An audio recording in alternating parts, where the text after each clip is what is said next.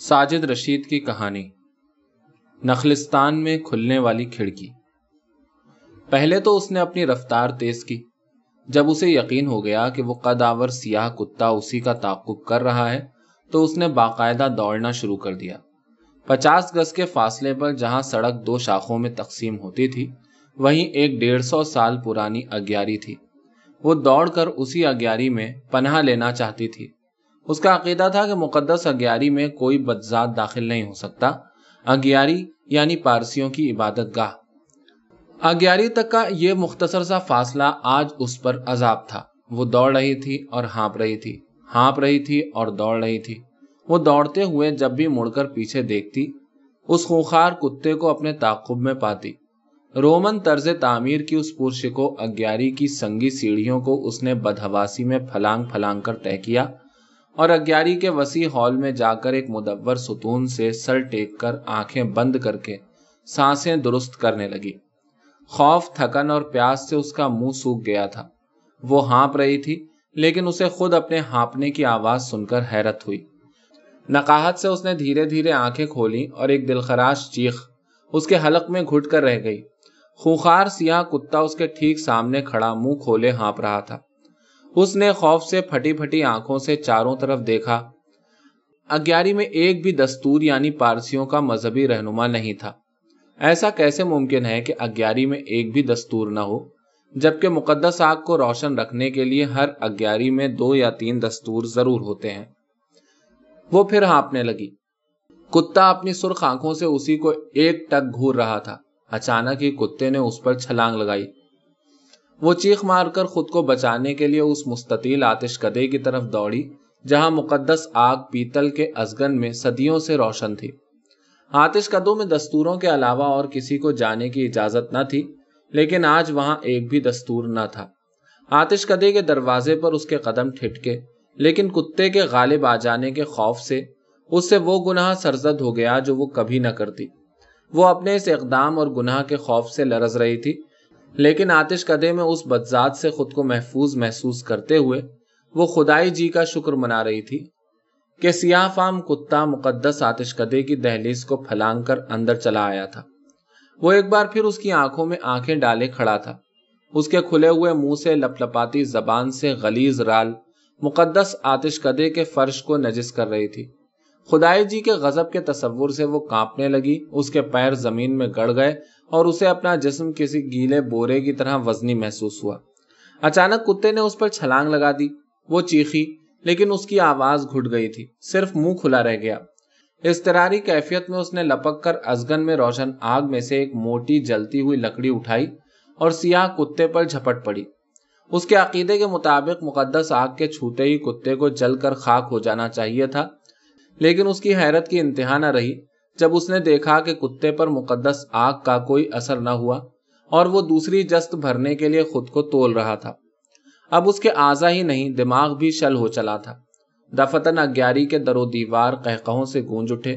اس نے دیکھا کہ اگیاری کے مدور ستونوں کے عقب سے قہقہ لگاتے ہوئے تین آدمی نکل رہے ہیں۔ وہ تینوں مادرزاد ننگے تھے۔ اس نے ڈوبتے حواس کے باوجود انہیں پہچان لیا۔ وہ تینوں اگیاری کے دستور تھے جو قہقہ لگاتے ہوئے اسے فحش اشارے کر رہے تھے۔ اس نے ہراسا نظروں سے کتے کو تلاش کیا۔ کتا اسے کہیں بھی نظر نہ آیا۔ او خدائی جی تو کیا کتا مقدس آتش کدے میں ہی رہ گیا؟ کتے کے نجس وجود کو تصور کر کے وہ گناہ کے احساس سے کانپ اٹھی۔ اسے دستور کے قہقہوں نے چونکا دیا۔ وہ اب بھی اسے سوکیانہ اشارے کر رہے تھے۔ دستوروں کے چہروں پر ہما وقت تاری رہنے والی شفقت اور متانت۔ جانے کہاں غائب ہو گئی تھی۔ ان کے چہرے سوجے ہوئے تھے اور آنکھوں میں درندگی تھی۔ لگاتے دہانوں سے جھانکتے دانت، اسے جنگلی سور کے نکیلے دانتوں جیسے دکھائی دیے۔ اس نے ڈوبتے شخص کی طرح آخری بار خود کو سمیٹا اور اگیاری سے تیر کی طرح نکل کر سڑک پر بے تحاشا دوڑنے لگی۔ اینی داور، جب پولیس اسٹیشن پہنچی تو وہ لو سے پیاسی چڑیا کی طرح ہانپ رہی تھی۔ اسے خود بھی یاد نہیں آ رہا تھا کہ وہ یہاں تک کس طرح پہنچی تھی ڈیٹیکشن روم میں ٹنگے چالیس واٹ کے بلب کی پیلی روشنی سہمی ہوئی اینی کو اپنے دل کی طرح بڑی اداس معلوم ہو رہی تھی۔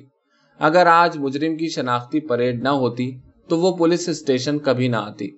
انسپیکٹر میز کی دوسری جانب بیٹھا بظاہر لا تعلقی سے سگریٹ پھونک رہا تھا، لیکن وہ وقفے وقفے سے چور نظروں سے اینی داور کے سراپے کا جائزہ لے رہا تھا۔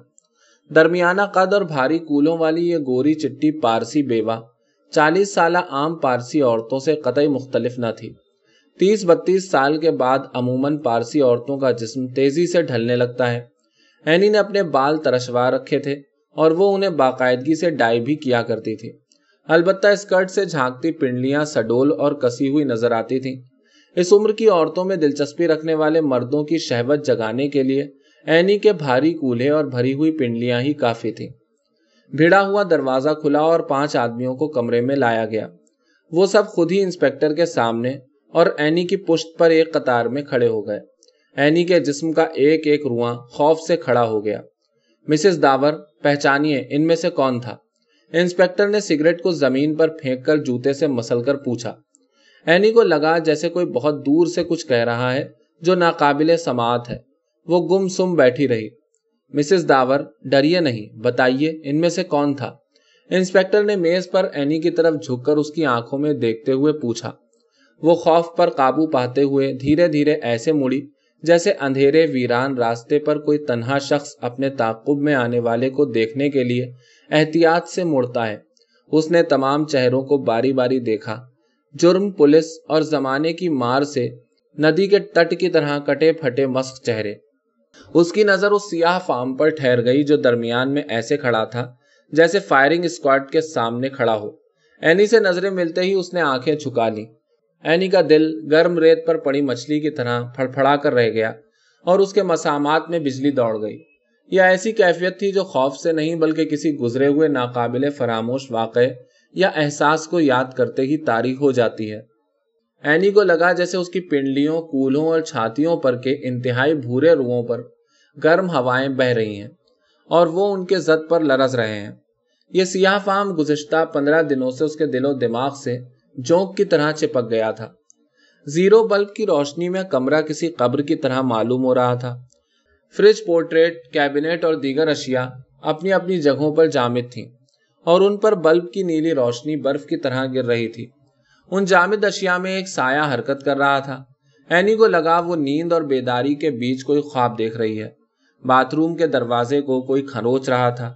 کھروچوں کے ساتھ اسے اپنی پالتو بلی کی آواز آئی اور اسے یہ سمجھنے میں دیر نہ لگی کہ اس کی بلی باتھ روم میں بند ہے۔ کھڑکی سے نظر آتے ہی سیاہ آسمان پر ٹنگے پورے چاند کی روشنی میں نیم تاریکی سے مانوس آنکھیں چمک رہی تھیں۔ وہ پلک جھپکائے بغیر اینی کو ہی گھور رہا تھا۔ اس سے پہلے کہ وہ چیخ پڑتی، اس نے جھپٹ کر اسے دبوچ لیا۔ آواز مت کرنا۔ اس نے اینی کے منہ پر ہاتھ رکھتے ہوئے اس کے جسم پر اپنا بوجھ ڈالتے ہوئے تمبی کی۔ میں چور ہوں، میرے پاس چاقو ہے۔ اگر شور مچایا تو؟ اس نے اینی کے کان میں سرگوشی کی۔ وہ اینی پر اس قدر جھکایا تھا کہ اینی اپنی گردن پر اس کے تنفس کی گرمی کو محسوس کرنے لگی تھی۔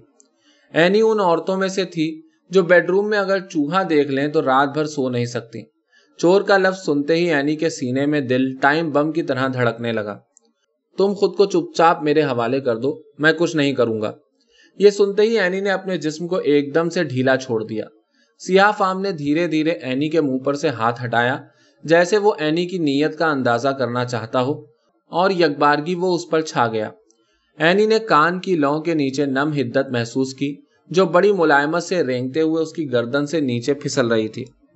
دفتن بوسوں کی شدت بڑھتی چلی گئی اور اینی کے رخساروں، گلے اور سینے کے ابھاروں کو اپنے بھدے گرم ہوٹوں سے وہ کسی سلاخ کی طرح داختہ چلا گیا۔ اینی دہشت سے بے جان جسم کو سنبھالے پڑی تھی۔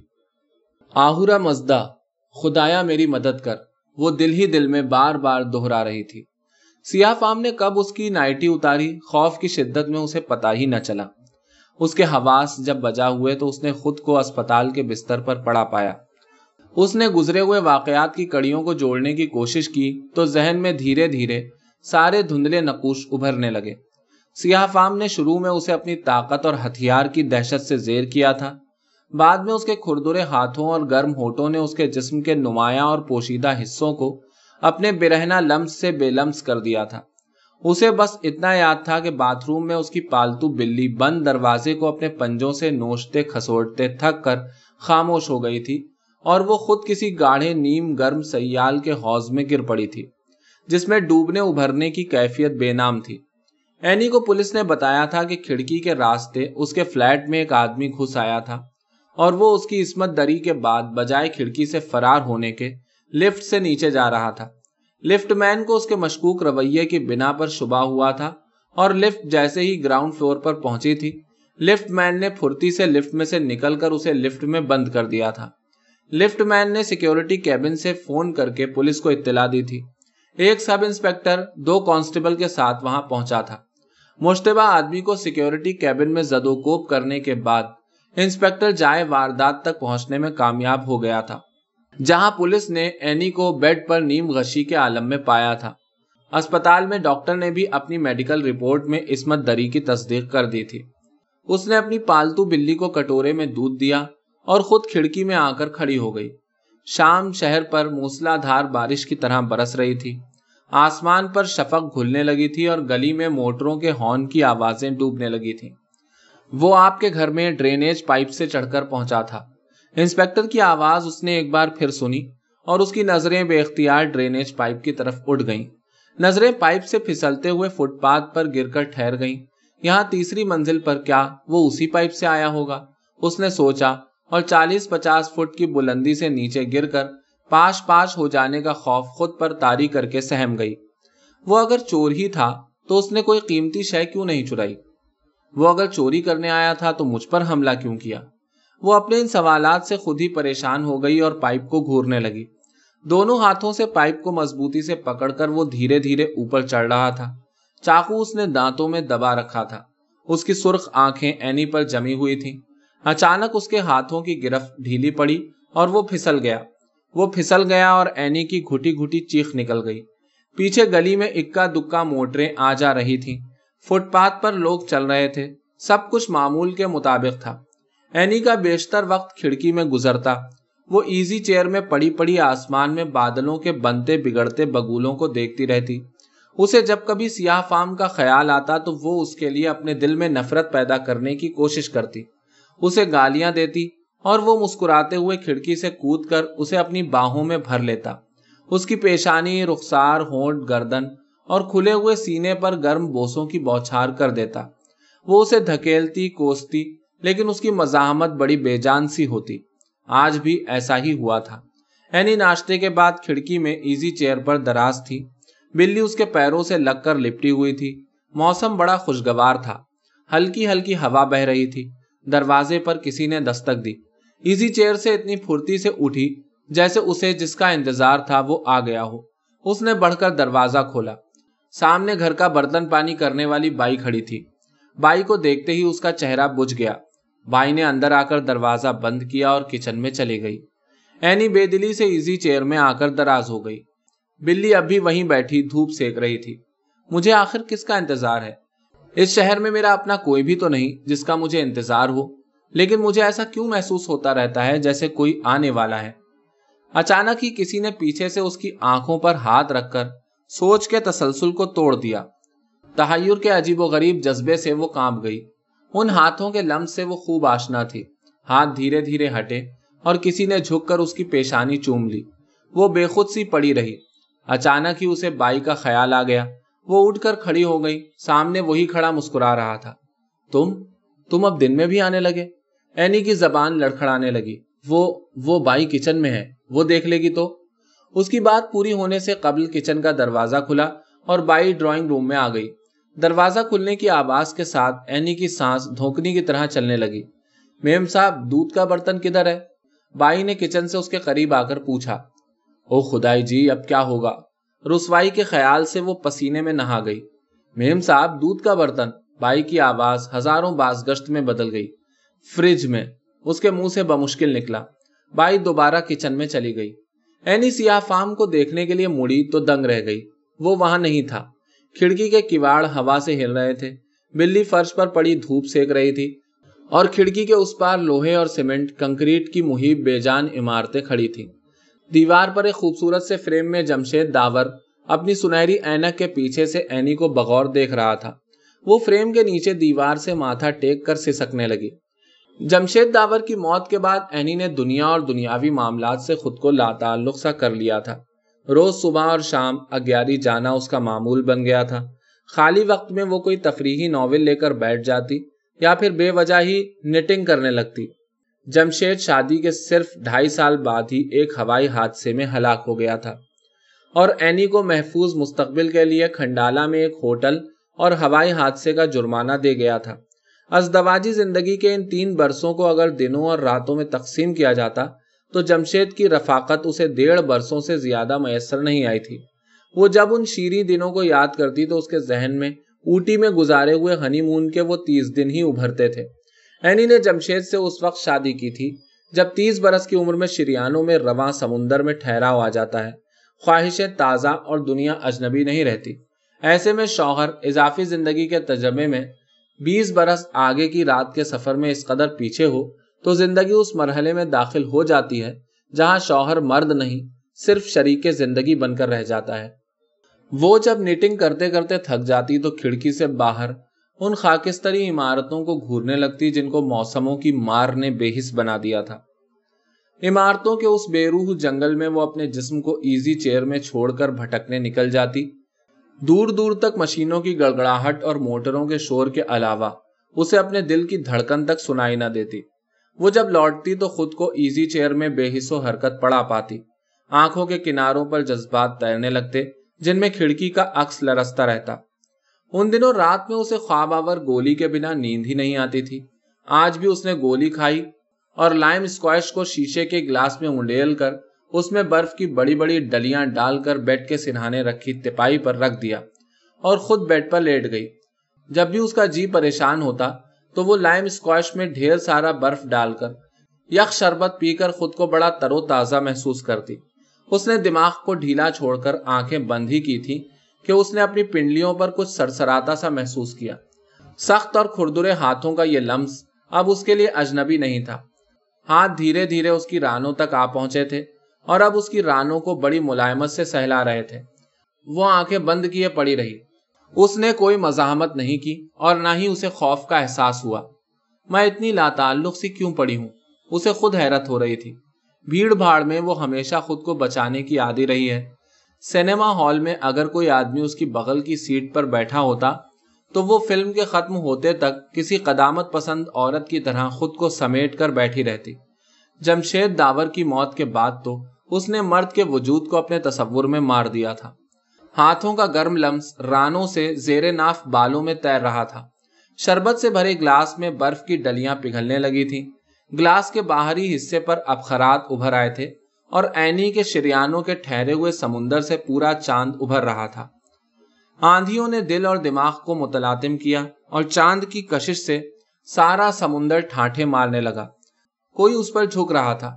دہتے ہوٹوں کے لواب نے اس کے سینے کے ملچھائے ہوئے پیازی ہوٹوں میں بجلی دوڑا دی، جو چھاتیوں سے تڑپ کر نکلی اور زیر ناف کو ڈس کر ڈوب گئی۔ ہوٹ پھسلتے ہوئے سینے کے ابھاروں سے رینگ کر ناف کی گہرائی سے نکل کر وہاں جا پہنچے تھے۔ جہاں قبل مسیح سطر پوشی نے تہذیب کو جنم دیا تھا۔ اینی کو لگا اندرون جسم بے شمار سپولے کل بلا رہے ہیں۔ وہ زندگی کے ایسے نایاب اور ناقابل بیان تجربے سے دو چار تھی، جہاں جسم اپنے اندر عورت اور مرد کے امتیاز کو فنا کر کے روح کی گہرائیوں کا سفر کرتا ہے، جس کے دوسرے کنارے پر خدا طلوع ہوتا ہے اور سیکنڈ کے آخری لمحے کی مرتی ساعتوں میں عرفان کی روشنی پورے جسم کو منور کرتی ہے۔ ایسے ہی لمحے میں اینی کو لگا کہ وہ اگیاری میں سکون دل کے لیے نہیں جاتی رہی ہے، بلکہ تسکیہ نفس کے فریب میں اپنی فطری خواہشوں کو گناہ کا نام دے کر جلاتی رہی ہے۔ اس نے محسوس کیا کہ وہ ایک وسیع و عریض تپتے ہوئے ریگزار سے دوڑتی ہوئی آئی ہے اور کسی شاداب نخلستان میں جا پہنچی ہے، جہاں رمجھم رمجھم پھوارے پڑ رہی ہیں اور اس کے تھکے ہوئے جلتے جسم کو ٹھنڈی پھوارے شرابور کر رہی ہیں۔ ایک ریلا چٹانوں کو توڑ کر بہ نکلا اور ساری کائنات ٹھہر گئی۔ جب آندیاں جسم میں سو گئیں، تب اینی نے آنکھوں کو کھول کر اپنے اوپر جھکے ہوئے اس سیاہ فام کی طرف دیکھا۔ لیکن اس کی نظریں جیسے شیشے میں سے گزر گئیں۔ وہ جس نخلستان میں بھیگ رہی تھی، وہ غائب ہو چکا تھا۔ کمرہ اسی طرح نیلے رنگ کے بلب میں برف باری کا شکار تھا۔ وہاں کوئی نہ تھا۔ دروازہ اور کھڑکیاں بند تھی پھر وہ کہاں سے آیا تھا اور کہاں گیا؟ تپائی پر اسکواش کا گلاس جوں کا تو رکھا تھا۔ گلاس میں ساری برف گھل چکی تھی۔ وہ بے اختیار اٹھ کر کھڑکی میں پہنچی۔ چٹخنی کھول کر باہر دیکھا، دیوار پر ڈرینیج پائپ پر بھی کوئی نہیں تھا۔ سڑک ویران پڑی تھی۔ اس کا دل محرومی کے شدید جذبے سے بھر آیا۔ مسز داور، آپ ان میں سے آئیڈینٹیفائی کیجیے۔ کون تھا وہ؟ اینی نے باری باری تمام کے چہروں کو دیکھا۔ ان پندرہ دنوں کے ایک ایک لمحے کو دل کے محفوظ گوشے میں چھپا کر اس نے کہا، میں ان میں سے کسی کو نہیں پہچانتی۔ یہ دن اس کی نجات کا دن تھا۔ پولیس اسٹیشن سے گھر آنے کے بعد وہ دن بھر بے مقصد سی کھڑکی میں کھڑی رہی۔ نیچے آدمیوں کے بہتے ریلے میں سب کے سب جمشید داور تھے، لیکن ان میں وہ سیاہ فام کہیں نہ تھا۔ رات میں اس نے نیند کی گولی بھی نہیں لی۔ آج وہ جاگنا چاہتی تھی، جیسے کسی کا انتظار ہو۔ آج اس نے کھڑکی بند نہیں کی، وہ دونوں پٹ کھلی ہوئی تھی۔